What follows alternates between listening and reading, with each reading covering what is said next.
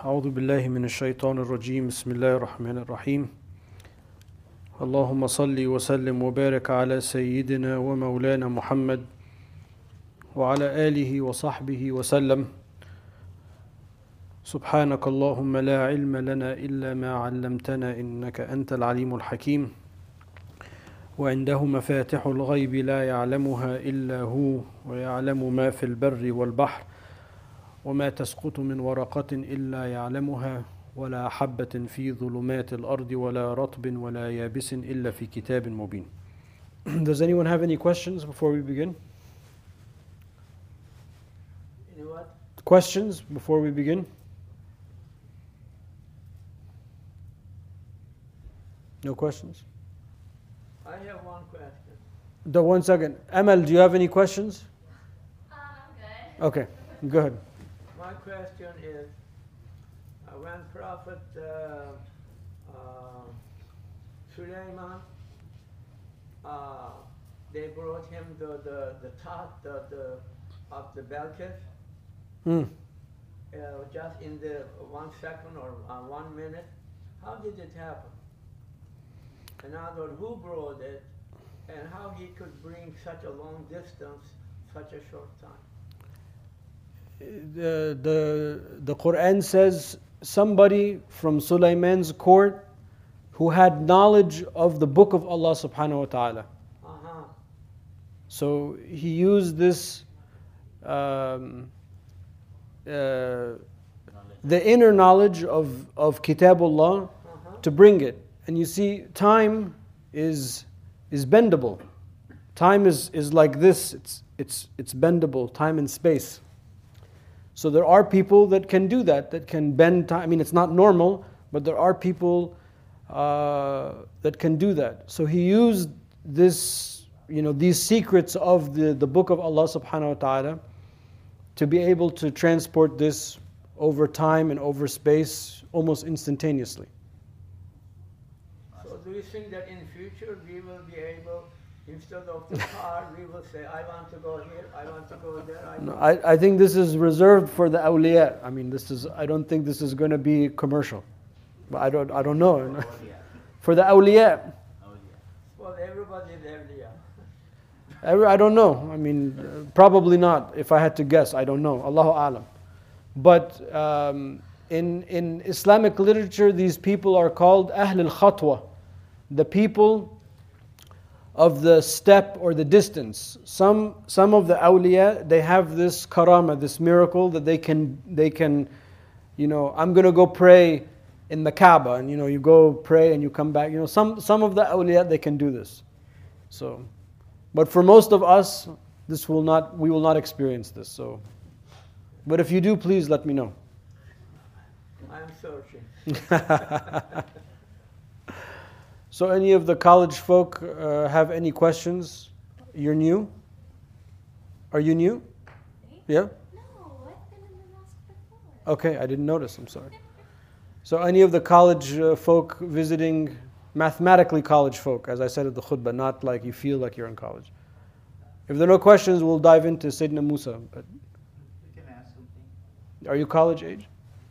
Yeah. Not mathematically. Yeah, what's up? So um, when um, uh, last week, I think it was last week, uh, um, you were speaking about uh, people being allowed to embrace and so on and so on. Oh, that's not what I said. I was saying that facetious. I have to correct this, but go ahead. Yes. Uh, uh, uh, the thing I was missing is based on what criteria are certain actions. So people have criteria such as modesty and so on and so on. We have guidance.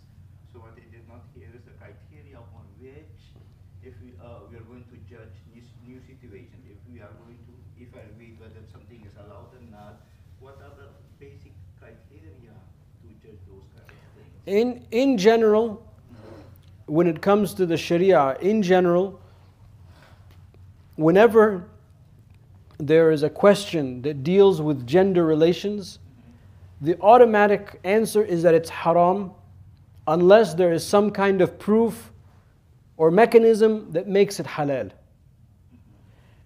Whereas, for example, when it comes to like food and drink, the natural Sharia answer is that it's halal. Food, any food and drink is halal unless there is something that would cause us to make this haram. So there are a few categories that when we wear the lens of the Sharia and we look at uh, situations, we have automatic. So in gender relations, the automatic disposition of the Sharia is that it's haram. Because of the importance that Islam places on lineage. So, can a man have intimate relations with a woman and vice versa? The normal response would be no, it's haram. But I have a marriage, a nikah. Okay, then it's halal. Something like that. So, shaking hands and these type of things, this was not normal. Maybe even in this culture, it was not normal. Um, you know, maybe 50, 60 years ago. It was not something that was very, you know, common. So these were not issues that the fuqaha were concerned with because it was just was not an issue. So when this issue arises, what is the, auto, the automatic answer will be no, you can't. It's, it's haram to shake hands. Okay, but what if we investigate the hadith and the, the stories of the Sahaba and the stories of the Prophet and we find evidence that would make us say, no, it's not haram. In that case, okay, then, then, it, then then we can, we can accept that. So we find, for example, and I, I mentioned last week, the Prophet ﷺ said, أَنَا لَا أُصَافِحِ النِّسَاء I do not shake hands or touch hands with women. But any time in the hadith literature, the Prophet ﷺ uses the first person, this translates for the one translating this, these texts as something that is specific, khas, specific for the Prophet. If it was something for all of us, he would have taught us and said that this is for all of us. So we said this, this proof text will not work to say that shaking hands is haram. The Prophet did not do that. So when the Prophet came to accept the allegiance, the bay'ah of the women, he didn't put his hand in their hands, you know, that, that type of thing. And there are other hadith that talk about the impermissibility of a man touching a woman. And when we investigated, not me, but when the ulama investigated these hadith, they find that they were extremely weak extremely weak, meaning that we cannot use them as a proof to say that it is haram. So after long research, the you know the fuqaha of you know the last generation and this generation investigating this issue, they said there is no proof in the hadith that would make shaking hands, a man shaking hands with a woman, haram. So we can move this issue from haram to it's permissible. Permissible as long as it's done without um, you know, illicit desire. So that's a long answer, but that's from your, your, your question of criteria. This is how the jurist thinks. It's kind of boring and, and, and detailed, but this is how the thing works that we have.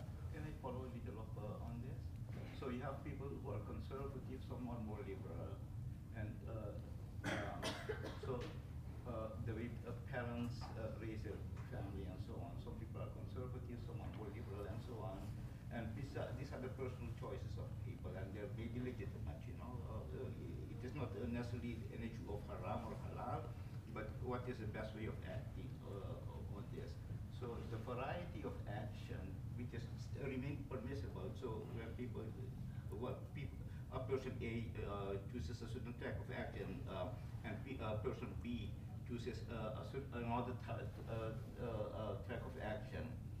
it may be, uh, it, there may be varieties. Uh, from a liberal point of view, some people may act uh, more conservative, other more liberal, and so on and so on. So, um, um, so um, I think um,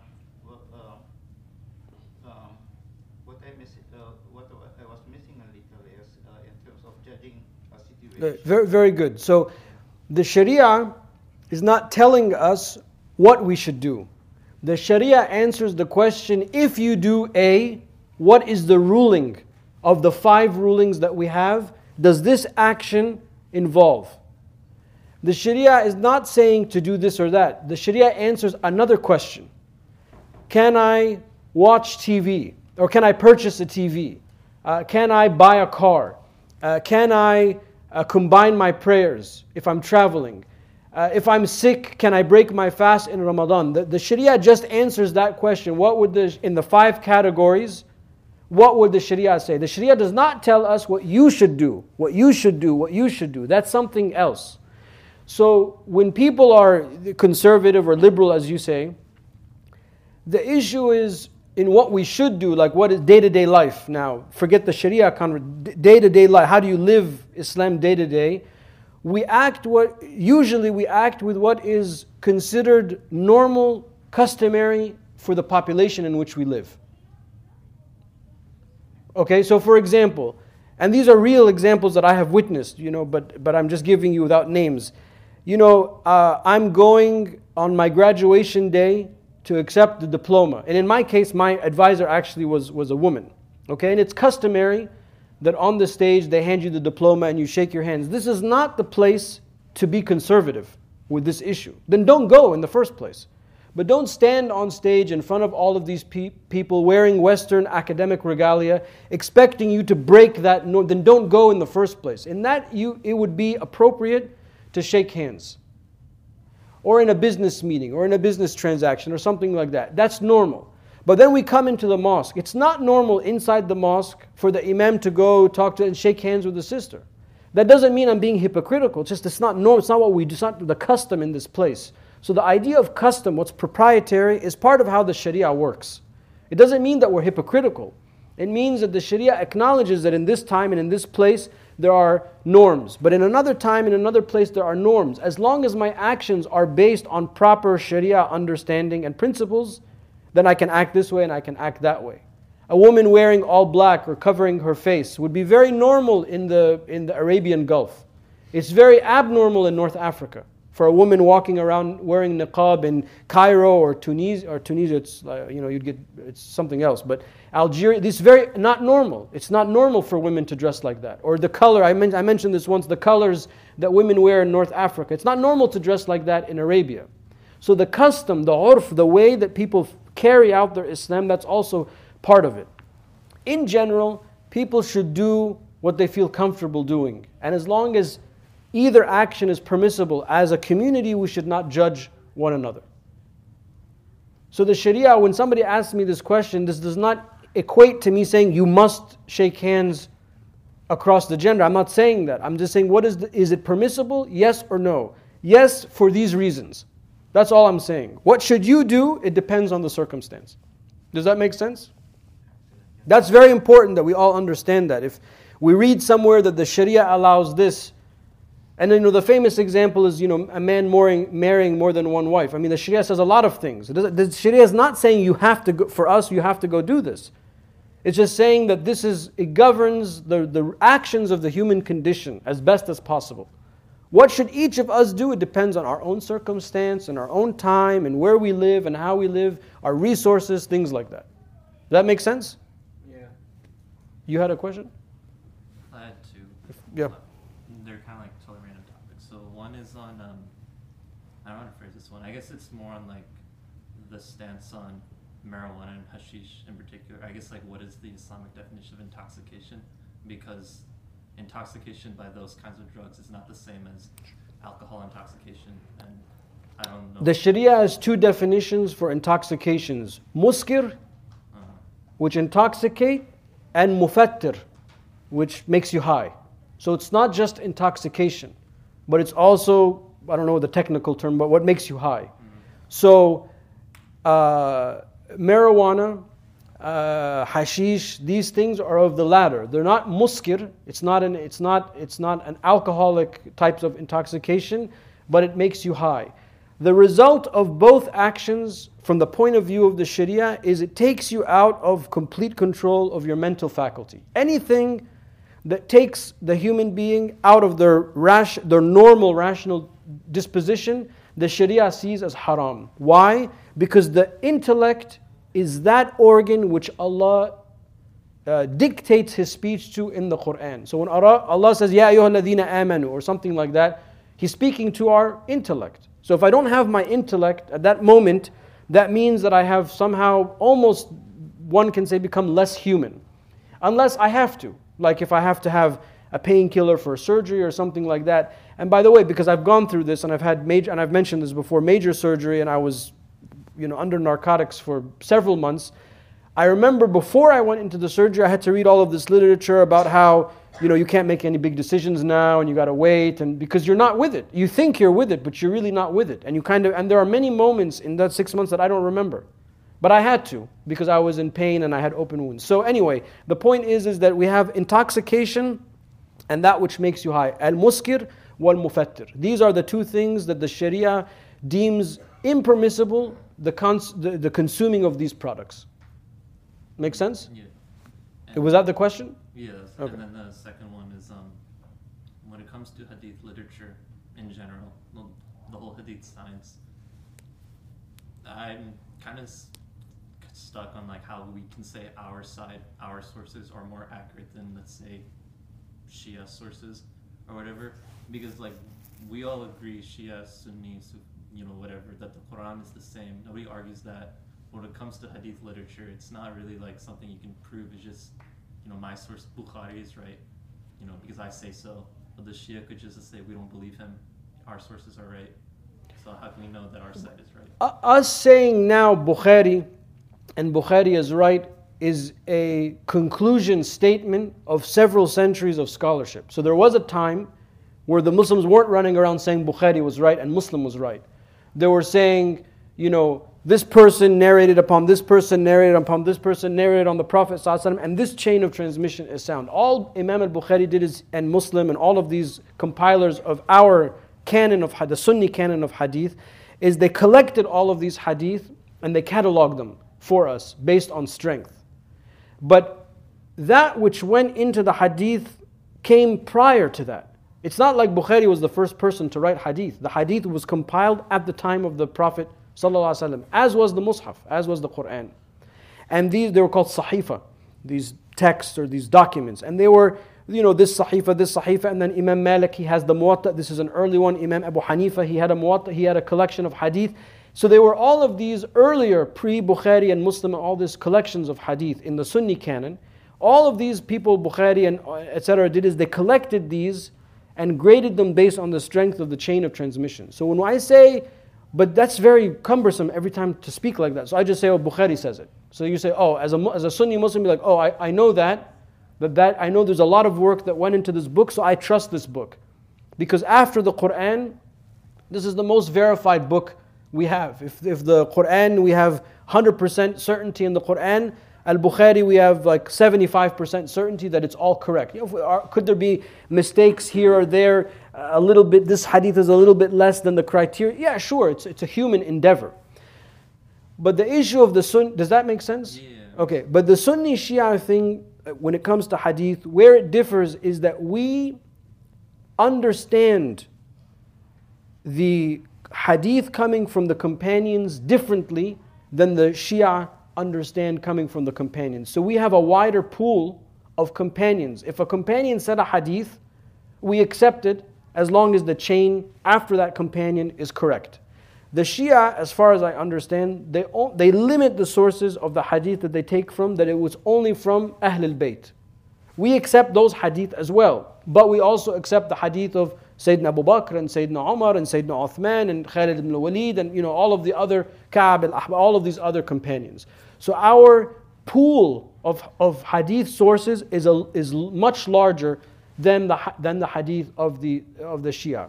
In addition to, if you examine the early sources of the um, hadith and the, the fiqh of the Shia, unfortunately it's extremely weak. There are very weak and uh, tra- transmissions, and it only goes back to like one or two people, where we have multiple schools of law, multiple companions, multiple lines of trans- transmission. So, and this is not to be a Sunni Shia polemic, I'm just saying factually and statistically, it, it ends up like that. Uh, Rasul at the, at the IEC, he told me last year that in Iran they compiled a collection of hadith that are agreed upon between the Sunnah and the Shia. And it's about eight, nine, he told me, I haven't seen it yet. But these type of efforts would be very helpful uh, because we, we should always try to build on that which we agree. Um, and much of the, of the Ja'fari fiqh, much of it is very similar to Hanafi fiqh. And there's a lot of over because Imam Abu Hanifa he spent two years with Imam Ja'far al-Sadiq. He says, "Lawla sanatan lahalaka an-nu'man." Were it not for the two years that I spent with Ja'far al-Sadiq, I would have been lost. So there's a lot of similarities, and the disposition of, of the Muslim should always be to build rather than to destroy. So we don't want to, this is not the age of polemics, this is the age of building. But this is why there's a difference. Is this what you were after? Yeah, so I guess kind of build off on that. If so, since Bukhari is a man, he's not obviously a prophet. He didn't come with the Quran. It's just his own effort with grading Sahih Hadith. Um, how would people today view modern efforts to, I guess you could say, reevaluate? Bu- Like you know, like Sheikh Al Albani, he was kind of controversial when he was grading Sahih Bukhari. Mean, The, the verification period of the hadith of the Prophet ended around the year 500 of the Islamic calendar. So Imam al-Bayhaqi, who died I think in like 505 Hijrah or something like that, and Imam al-Ghazali rahimahullah who also died around the same time, actually I think 505 as well, uh, rahmatullah alayh. This is the end of the Salaf period. So if we were in a mosque in Baghdad or in uh, Isfahan or Bukhara, and you know it was the year 350 of the Islamic calendar, and you gave me a hadith and you gave me a hadith, we can spar with each other based on the chain of transmission, and we can verify you might have gotten it wrong, or you, we might put these two chains together.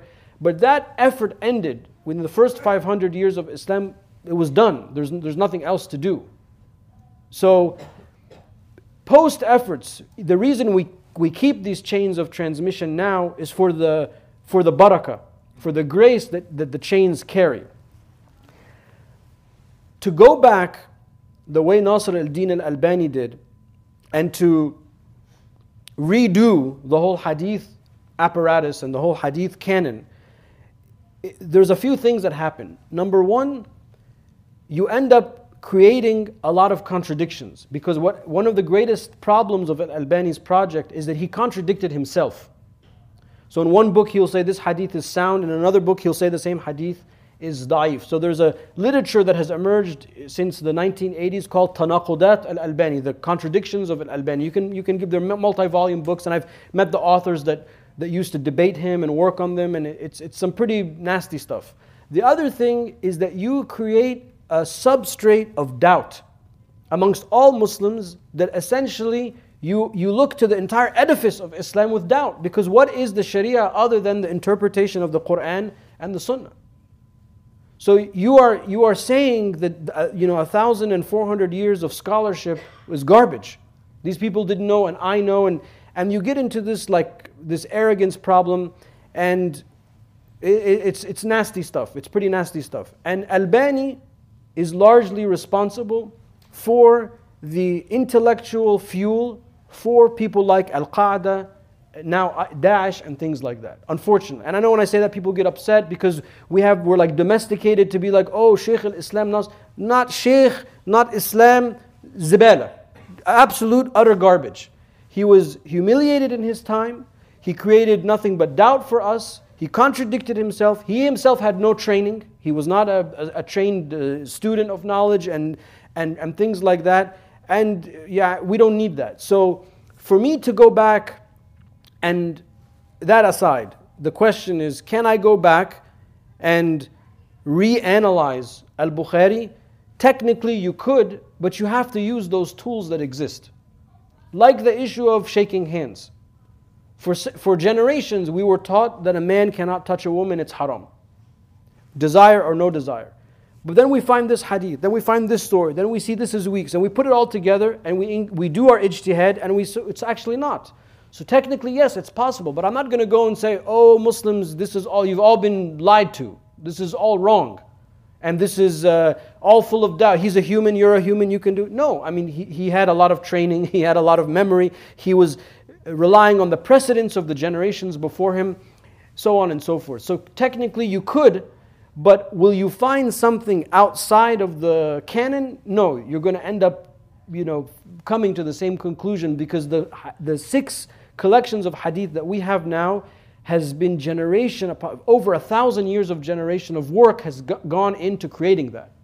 So if you want to play that game, that's fine, but you have to play in that playing field, not, not from left field. Yes. Why is fortune telling discouraged Islamically? We were watching a show and they, they were talking about it, and the father was a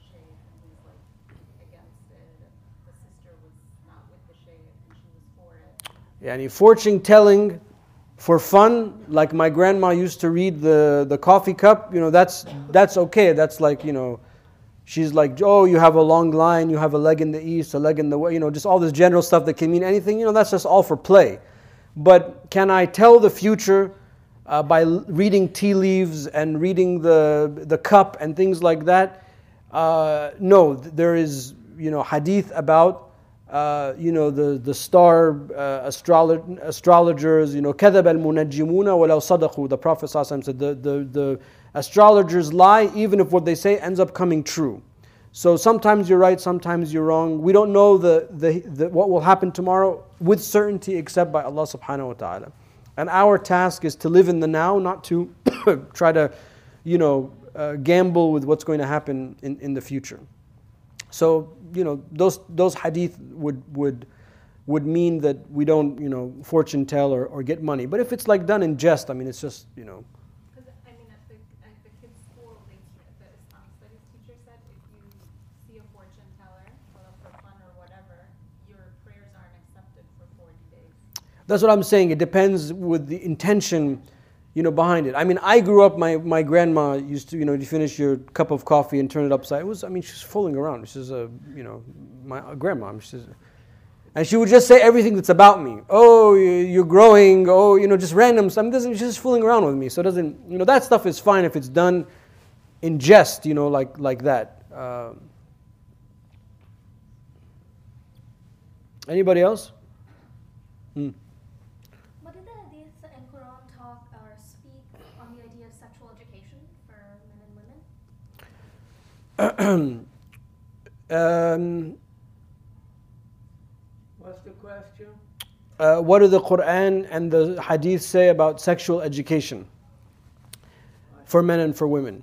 I can give some context in that in a modern education system, starting from seventh grade onward, there's a steady curriculum of sexual health for um, young people. And so you can either opt to select in or out of the program, depending on your personal beliefs. So, how does the Quran address that kind of education? So we have actually a very rich literature of sex manuals written by the ulama um, uh, for several centuries, maybe several hundred of them. Uh, everything from uh, basics like education of, of how the, the sexual act is to be conducted, enhanced, uh, aphrodisiacs, uh, positions, um, health, uh, how to satisfy different ailments, all of those kind of things. And now, alhamdulillah, actually, some of them are being translated uh, and are available in English.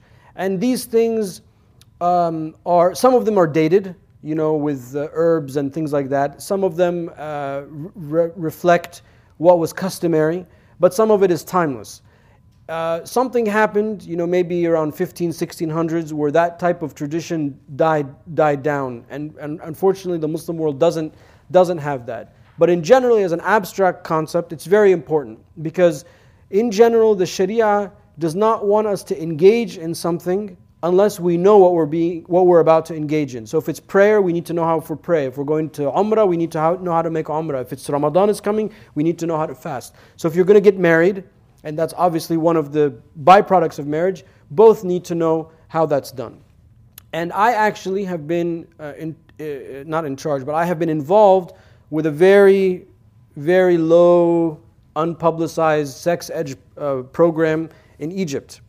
Because when we were working at Dar al Ifta, we noticed that you know, a huge percentage of the questions that were asked had to do with this issue and huge marital problems. Would this happen to be work with Dr. Shakina Al Faki? No, no, no. This is with the with Al Azhar. This is something something different. So um, I actually know a little bit more about this than I'm, I think I'm supposed to um, because of this experience.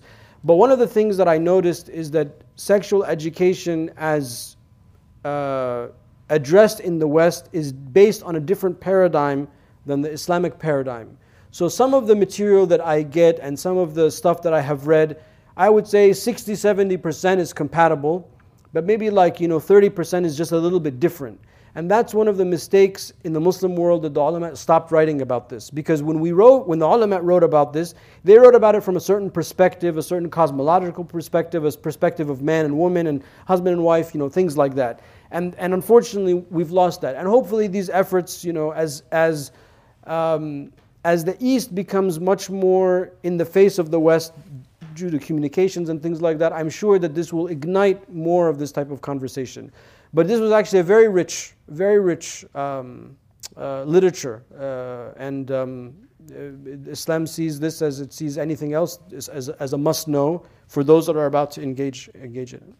So would it be wise to be able to give your children the opportunity to learn that in schools, or would it be more appropriate to take them out? Um, no, I mean, general sex, sex edu- education is something that's important. I mean, because you have to understand for us, it's not just the sexual act, it's also, it has to do with how one's own body is growing. And when, you, when you're a, a boy and you come of age, and when you're a girl and you come of age, there are certain things that you need to know about how your body works. And you know so either your parents have to have that conversation with you or there's some kind of education. So no matter what all of us are going to have to go through somebody telling us about that the birds and the bees. It's just a fact of life.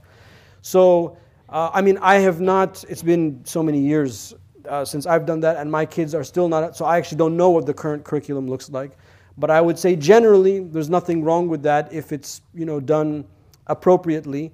And we if there are things that are views that are expressed that are a little bit different than our views, we should also have the right to tell our children that there are some differences, but we should pin those differences to a different paradigm. Not, it's not about haram and halal, it's about the Quran has a very specific paradigm about the relationship between man and woman. Uh, the Sharia also talks about transgender people and people that have, uh, you know, dual organs, one more than we, the Sharia has a, a literature about this. So it would be helpful rather than run away from the problem to just address it or to add and augment the current ed- curriculum with our own understanding so that what we teach our children is copacetic with our overall paradigm of Islam, of how we look at life. And then therefore there is a consistency. So I think it's, it's important. Yeah.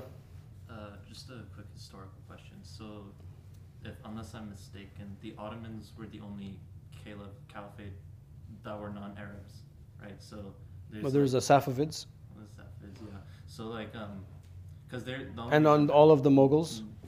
are they caliphs though? I mean, you know, like small K caliph. I mean, the only reason I'm asking Small is C because, caliph. Um, the only reason I'm asking is because like we learn in history, I don't know if they still do this now, but we learn in history that the Ottomans weren't considered le- legitimate caliphs until like way later, like Suleiman the First. And is that true? Legitimate from what point of view? They weren't recognized as caliphs because they were. I mean, whenever it comes to political power, everyone's going to Yeah. say this is not legitimate and stuff like that. But I mean, the way we generally, uh, the, the, the pure orthodox understanding that the Khalifa has to be from the family of the Prophet, I mean, that went away a long time ago because it's just, you know, it's, it was, it's too narrow. And the, the Sharia literature about statecraft is very much more about high level meanings than it is about specifics of government and things like that. So, a long, long time, I mean, you know, several centuries ago, the ulama sort of gave up with that problem. Be like, okay, as long as there's some semblance of political order, the person in charge is is in the position of the caliph, whether it's khalifa, sultan, emir, whatever the you know the the term is. So this I don't know if were I mean, they. This is just something that we were. I was taught when I was in high school. But even even till now, much of the Arab world has much problems with Turkey. There's this Arab Turk thing, and and when you meet a Turk, they're very, you know, proud of their Ottoman background, and then you know they kind of sneer at the Arabs, and the Arabs sneer. It's just this, you know, for non-Islamic reasons, these things happen. Um, but uh, the, the the in terms of legitimacy, f- from the Sharia point of view, uh, on a high level, no, these were all legitimate states. Um, that doesn't mean that they're perfect. Uh, as it's quite the contrary. The, the, the Sharia sees, you know, statecraft as, as messy business, which is why I think it's very silent on the details. Um, but on the on pure legitimacy, the most pure claim is probably the king of Morocco today. I mean, I think they have had a continuous family line for several hundred years. They are from Ahl al-Bayt, you know, or the, the Hashemites of Jordan, which are from the family of the Prophet ﷺ. So I mean, you know, if you want to look at that legitimacy, those type of things exist. But overall, uh, these claims of non-legitimacy have to do with you know political problems than it have to do with like Islamic problems.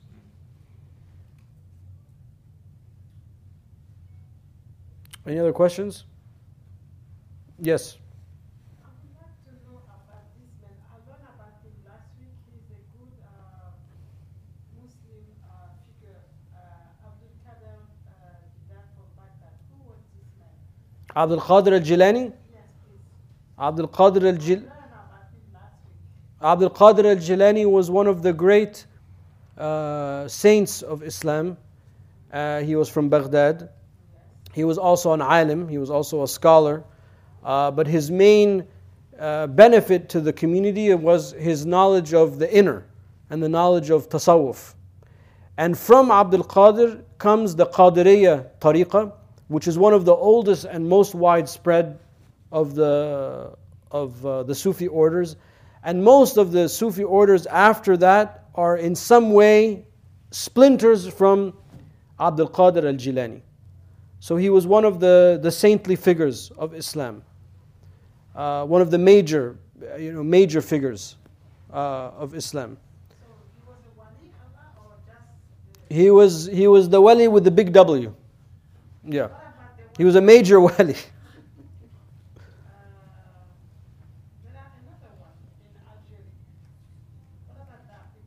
Who in, who in Algeria? Abdul Qadir al Jazairi. That's somebody different. Abdul Qadir al Jazairi was a uh, political and spiritual leader in Algeria that fought the resistance and occupation and was subsequently exiled to Damascus. He also was a Sufi himself, and he has actually uh, Ilhamat, a beautiful series of writings that talks about his, his uh, understanding. And he died in Damascus, and he was originally buried next to uh, Sheikh al Akbar, Muhyiddin ibn al Arabi. And then his body was later transferred uh, to Algeria, where it rests, rests today. This is, but his name was Abdul Qadir as well, but Abdul Qadir al Jazairi, um, because he was from Algeria. And actually, he was very celebrated at his time in the West. You know, Abraham Lincoln, you know, uh, wrote him a letter, and, and he had many stances where he's, he stood up for the Christian minority in Damascus, you know, after his, his jihad in, in Algeria. Uh, and there's been much written about him in the English language that you can find. Different than Abdul Qadir al Jilani. So what about the one in uh, Morocco, Ahmed, Ahmed uh? Uh, another. these are all of the our spiritual heroes. If we had like the Muslim Justice League, there would be all these people. So uh, Ahmed al-Tijani, everybody in Morocco was uh, Shadili until Ahmed al-Tijani came and he he has a new way, and uh, he his uh, way is very prominent in West Africa. Uh, so in, in, in you know Mali and Niger and Chad and Nigeria and Mauritania and Morocco and and all of the you know in any kind even here we have a Tijaniya Zawiya in Silver Spring. Very popular. Who? then if you know on the street, I think you learn about the Sheikh Matan from Egypt, right? Who? Sheikh Matan. Sheikh who? Ella Sheikh Matan from Futa. The one who came to Egypt and he, he uh, the, uh, the goal was high and he came. No, that was uh, the other one. Sheikh Matan came to Egypt and he have. Uh, Everybody came to Egypt because Egypt is on the way to Hajj from the west. So anybody from Andalusia, all the way down, came comes through Cairo to. Yusuf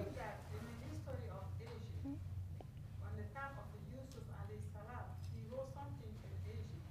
Was like whatever you can. Hey, Yusuf, Lala, Yusuf salam is before our Islam. Yusuf salam was Islam with a capital I.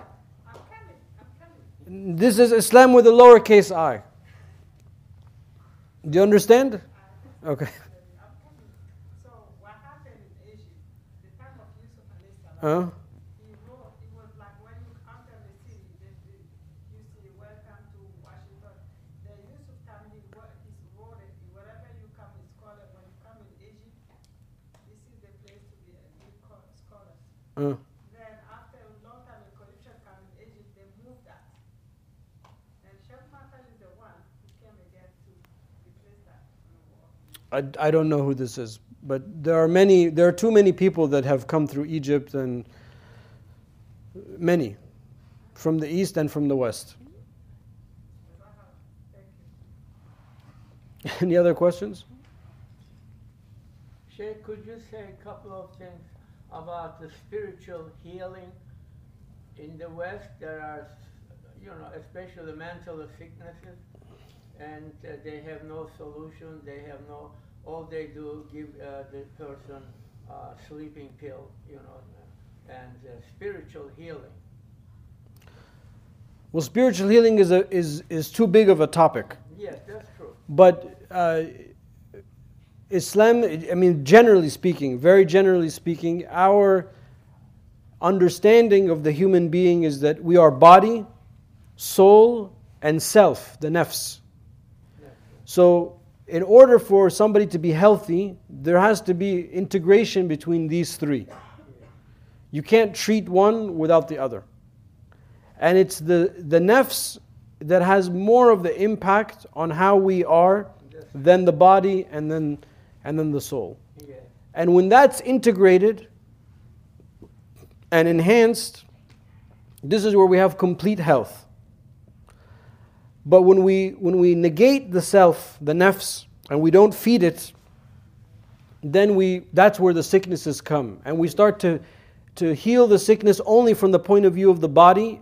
We will never really solve the, the deeper problem. This is why Allah says, أَلَا بِذِكْرِ اللَّهِ تَطْمَئِنَّ الْقُلُوبِ Verily by the remembrance of Allah, the heart is calmed. So our overall health program is based on dhikr, is based on remembrance of Allah subhanahu wa ta'ala. Now, remembrance can take many different forms. You can read the Quran, the greatest form of dhikr is to read the Quran.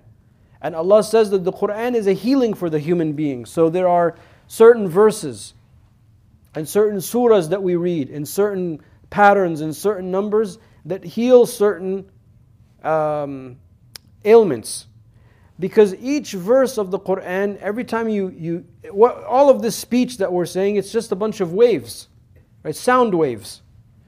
The different verses of the Quran, they are going to have a different um, wave packet or packet of energy when they are recited. So when you recite certain verses, they will correspond with certain healings, certain ailments. So either you read the Quran, you know, on some water and then you drink the water, or you read it when you're making food, or you just read it when you're sick, things like that. That's one form of, of remembrance. Another form of remembrance as an institution is the prayer on the Prophet. You know, one of the famous books that we have in Islam, the Shifa of Qadi Ayad, is a book that describes the inner aspects of the Prophet. The reason it's called as Shifa, the healing, is that this book was meant to be read by those that were sick to heal them. So prayer on the Prophet ﷺ, as a general concept is another like dhikr institution that we have for healing. The names of Allah subhanahu wa ta'ala, certain names, also La ilaha illallah, Allahu, Hay, Haq, Qahar, Latif, Wud, all of these names have different impacts on the, on the soul, on the nafs. So if we have a steady regiment of always remembering Allah subhanahu wa ta'ala, it's like vitamins, then we will, we will normally be integrated and healthy. It doesn't mean that we won't get sick, but when we get sick, that sickness will easily pass, you know, because we will have this um, uh, resilience, you know, to, to, to problems. Uh, and this is how we can, you know, stem a lot of mental health issues and, and, you know, and things like that. So, I mean, but this is a very general answer, but because this is a, a too big of a topic. But in general, we have to incorporate in our life some form of remembrance of Allah subhanahu wa ta'ala and remembrance and praise of the Prophet sallallahu alaihi wasallam. If we do this, we will, you know, we will be whole on the inside, we'll be, we'll be pretty immune moving forward. Do you think one time at least every month we could have a dhikr? We, we, we have, this is a form of dhikr. This, the, the, the, this is a learning and this is another form of dhikr. Yes. Thank you want darwish uh, dhikr? You are. You are, we, we, we go somewhere else. We could do darwish. So we don't we don't cause commotion for the people. But inshallah, we do darwish thing. Yeah. Could you talk about the functional difference between dhikr Allah and salawat on- the Prophet sallallahu alaihi wasallam? the Prophet ﷺ is the sheikh for the person that doesn't have a sheikh. So if you have no way, if you have no guide, your guide is the Prophet So, in general, that's the default is that I'm going to do much prayer and praise on the Prophet because that's going to protect me. If you have a way, each way, Qadri, Tijani, Naqshbandi, Shadi, all of these ways, they're the same, they're the same goal, the same function, but the, the diet, the vitamins that they take are different.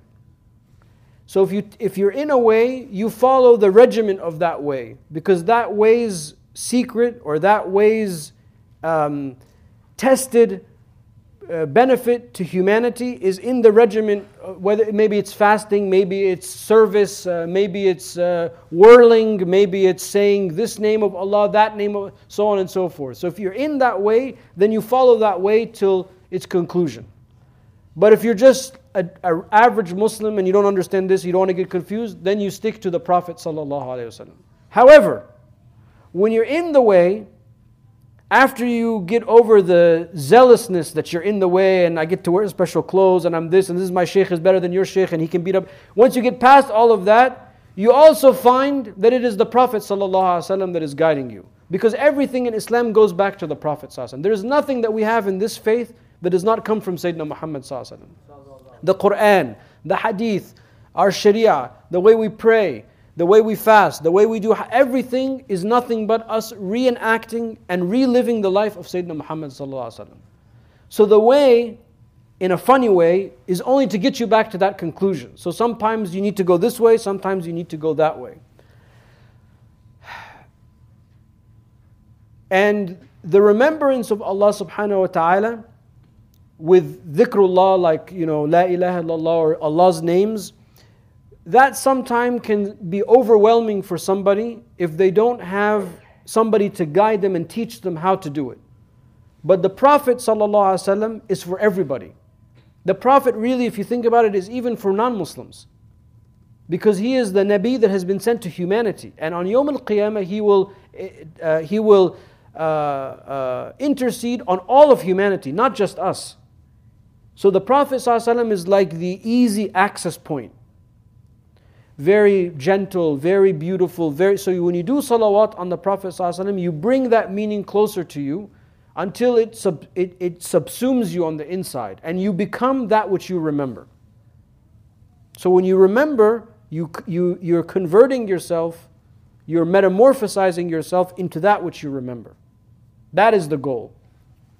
So the Prophet ﷺ is, is a form of uh, worship and spiritual practice that you can put no limit on. There's no limit to how much you can do that. Allah accepts that from the Muslim and not the non Muslim. Uh, and there's no, there's no limit to, to, to what you can do on that. The other dhikrullah, sometimes it can be, the packet of energy can be too much. So you need sort of a guide and it has all these rules and you have to do this and you have to do that at this time of the day. So all of these kind of gets a little confusing. So the salawat on the Prophet ﷺ, this is the ease. So this is why we hold to it. Inshallah. Yes. I want to have this question. During the prayer, have the five prayers. Why uh, the Asra prayer we say louder, but not louder? What is it? I always have that question. Because this is what the Prophet ﷺ taught us. Fajr, Maghrib, and Isha we say out loud, and Dhuhr and Asr we don't. So sometimes we, we, we simply do because that's what the Prophet ﷺ, he said, Sallu kamara aitumuni usalli. Pray the way you have seen me pray. So not everything has to have a special meaning. But, we, but the meaning for us is that we, we hear and we obey. The Prophet ﷺ did this, that's what we do. Anybody else?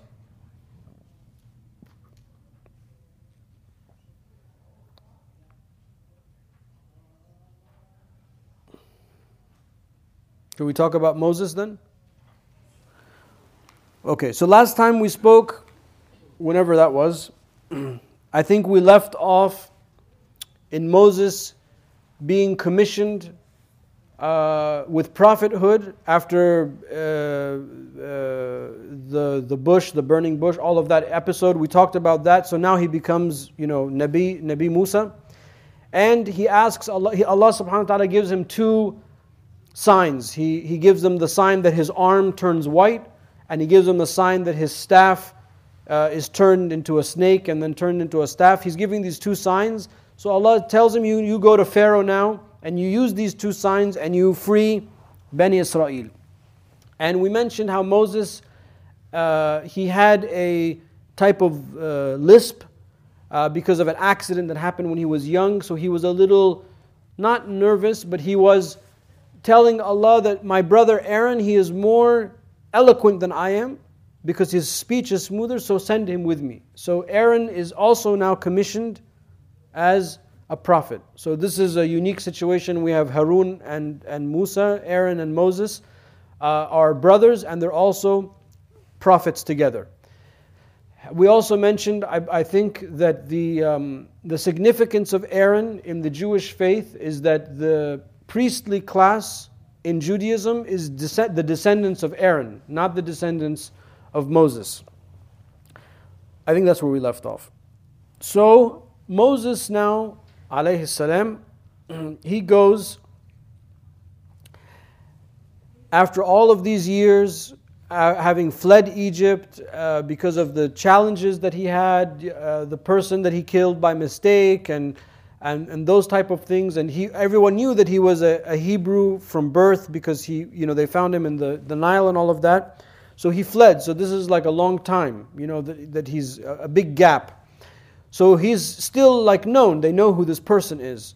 But now he comes back completely transformed. You know, he's married, he has a family, he's a prophet, uh, he has these two signs, Harun is with him, and now he's going and he has like a big ask. So he wants Pharaoh to free the Israelites from this, you know, bondage that they're in uh, and to sort of, sort of be on their way. Now, of course, Pharaoh does not take, take well to, to this kind of, of thing, and this becomes like the, the background for this, the tension that happens between uh, Pharaoh and, and Moses. But when they begin, Moses starts telling Pharaoh about Allah subhanahu wa ta'ala. So if you, if you follow the stories of, of the prophets in our literature, all of them, they have this one, you know, one uh, shared trait that they always use the opportunity to talk about this, the concept of this oneness of Allah subhanahu wa ta'ala. Whether it was Joseph in jail with the guys in the dream, he, he, he talked to them about God, whether it be uh, Jonah or, or Lut or all of the people that we've talked about and we will talk about, this is, the, this is the shared trait. This is the Islam with a capital I that I was referring to. They're all going to say the same thing. Now, nothing upsets Pharaoh more than this. Because Pharaoh's problem or the, the Pharaoh complex is that I am Number one, there's nobody better than me, there's no one smarter than me, there's no one that has more power than me. And, and if you notice, Allah does not tell us Pharaoh's name. He's just Pharaoh. That's just, he's just Pharaoh. And he's like an archetype. And, and, and even though we, we have in the past, you know, Allah may be like, oh, is this Pharaoh? Is this? No one really cares. The, the Muslim community, they don't really care if it was this Pharaoh or that. It doesn't really matter. Because Pharaoh is Pharaoh. He's the guy that we're talking about. He's this archetype. And this is like the, the archetype in the Quran of the bad person. You see, it's not Satan, it's not Shaitan, it's Pharaoh. He's the one that we're warned about, that we don't want to be like this. So when, when Moses tells him about Allah, this, he flips. He said, What is this Allah business? He's like, I am Allah. I do these things. I give life and I give death and I can do this and I can do that to the point that he told his people, you build me a tall tower so I can go see this Allah that Moses is talking about. You know, like some like giant in the sky or something like that. So Moses was like super arrogant. You know, he is the epitome of arrogance. He, he's so blinded he can't see even the stupidity of his reactions. So Moses says, okay, I'm going to show you some stuff that will convince you. Because he has these two signs, right? The interesting thing is, even though he asked for Harun to come, all of the dialogue is with Moses. Harun comes later. when they're lost and the Ten Commandments, and that will come later. But right now, it's Moses is the one doing all of this talking with the man who he grew up in his house. This is the same Fir'aun who fed him and clothed him and educated him and all of these things. So Moses, because this, these signs, and every prophet was sent with some kind of sign or some kind of miracle to aid in their, in their job but that sign was something that was of the time. So at this time, with the pharaohs and Egypt and ancient Egyptians, there was all of this, you know, magic and use of minerals and mercury and architecture, structure, all this kind of stuff. So Moses' signs are all of these like magic on steroids. So magic was like a trick, you know, like when you have like a card game or like someone pulls. Uh, the dollar from behind your ears. They're like tricks, right? Sleight of hand. And black magic is like that. It's very weak. It's not very strong. Moses, that's that's like you know something on stairs. It's unbelievable, but it's from the same type of what was common at that time. And you find also this to be the case with all of the Anbiya. They're, they were aided by something that was typical of that time, but done in a way that was otherworldly. Like the Arabs, they could speak and they had poetry and language and stuff like that. And then the Prophet ﷺ has the Quran. Well, that's like nothing like what they had. So it, it, it kind of is to demonstrate to those people. Anyway, so Moses, because he had this interaction with Allah subhanahu wa ta'ala, he knows that he has these two signs and, and you know, he, this is going to outdo everything. So he tells them, okay, I'm to, let's meet publicly in the festival day. There'll be a Yawm az-Zinah, the Quran says. There's a big festival right at like, you know, in, in afternoon when it's the sun is out and everyone's out, let's do this thing. Not in the evening, not in secret, not in a closed room when it's dark and we have like these torches and stuff like that. No, we'll do it in the in, in the light of day so everyone can see. And he has this great confidence. So it's Moses, Pharaoh's watching, and then Pharaoh brings his, his magician people, and uh, they start competing. So the magicians, and there's several of them. So Moses is outnumbered, you know, and Moses is, is just like, you know, dressed simply, and there's all of this uh, paraphernalia in the court of the Pharaoh and all of this. So you would think that Moses is, uh, is not going to perform well. So the, the magicians, they throw down their staffs and they use this like play of light and maybe there was like some kind of mercury in the staff so they, the, the, the staffs look like they wiggle and everyone's like cheering you know it's like the it's like Ringling Brothers and Barnum Bailey. It's like a circus. You know, oh, you know, look at the, the clown and something like that. Then Moses throws down his staff, you know, and the, the magicians freak out because the magicians know their own trick. They've not, they can't do that, you know, and, and this is this unbelievable uh, sight. So some of the magicians, they just, they make, they, they prostrate to Moses uh, as, as a sign that what he has is something that was, that's real. We're fake, that's real. Whatever that is, that's real. And we believe in whatever it is that you're saying. So this makes Pharaoh even more mad. So Pharaoh, he says to the magicians, Oh, he is your teacher. He is the one that taught you this disobedience and this trickery and, and he's the one that spoiled you, I'm gonna, you know, kill you. So he orders like these magicians taken away and like, you know, crucified in whatever horrible way they, they die in this, you know, in this uh, typical Pharaoh way. And then, you know, Moses is like hiding his arm, so they're like, what are you, what are you hiding? And then he pulls out his arm and it's like glowing, it's like a light bulb. It's like glowing, you know. These are things that they couldn't do.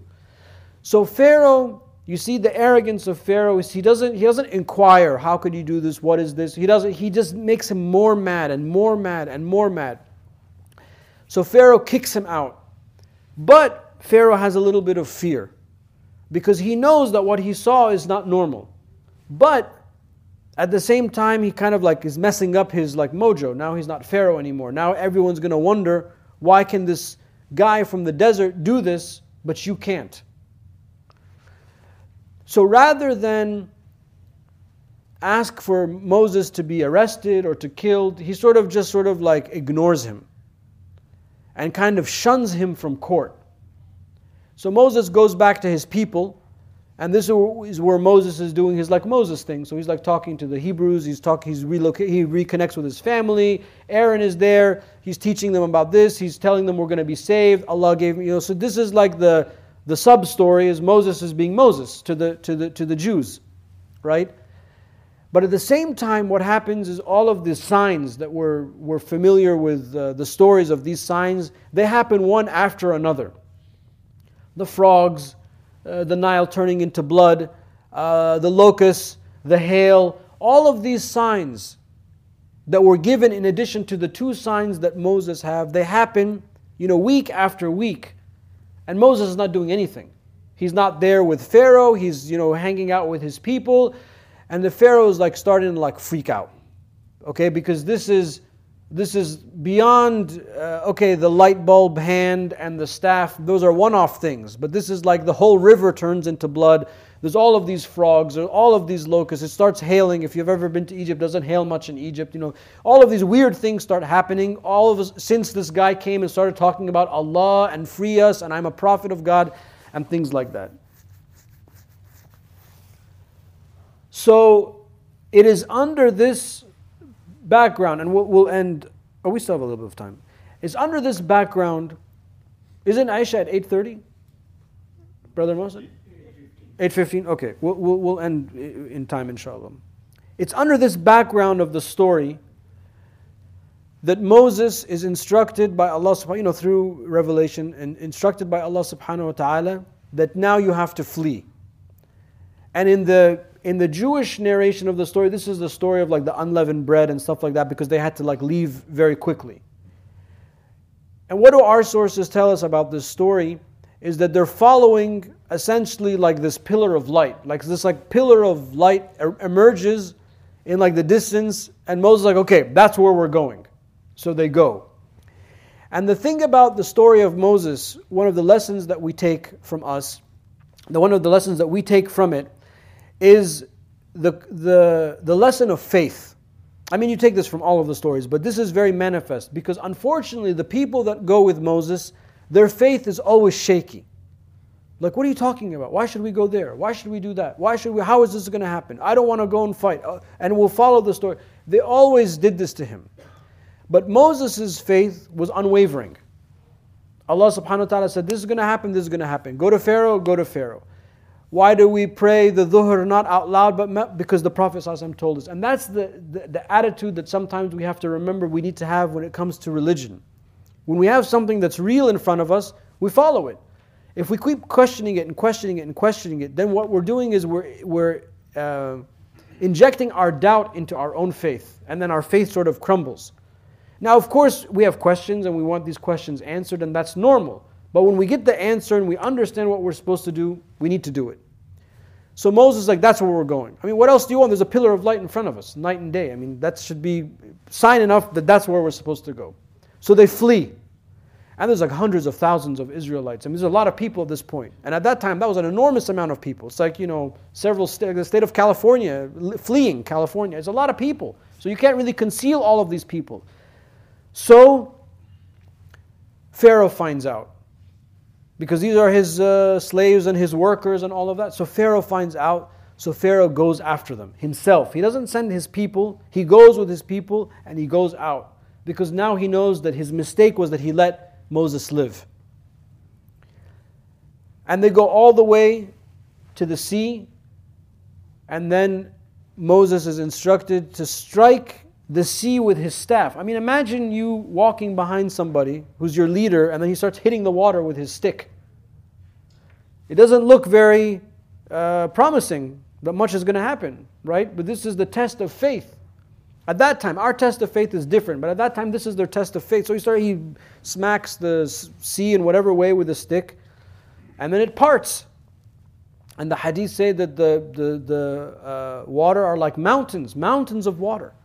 I mean, what more, if you're with Moses, if you had any doubt at that point, there should be no doubt after this point. I mean, the signs and the light and the snake and the frogs and the, all the, the blood, okay, and the pillar of light, but then the, the, the, the sea splits. And these are not seafaring people. This is not, these are not people that understand the sea. This is an unbelievable miracle.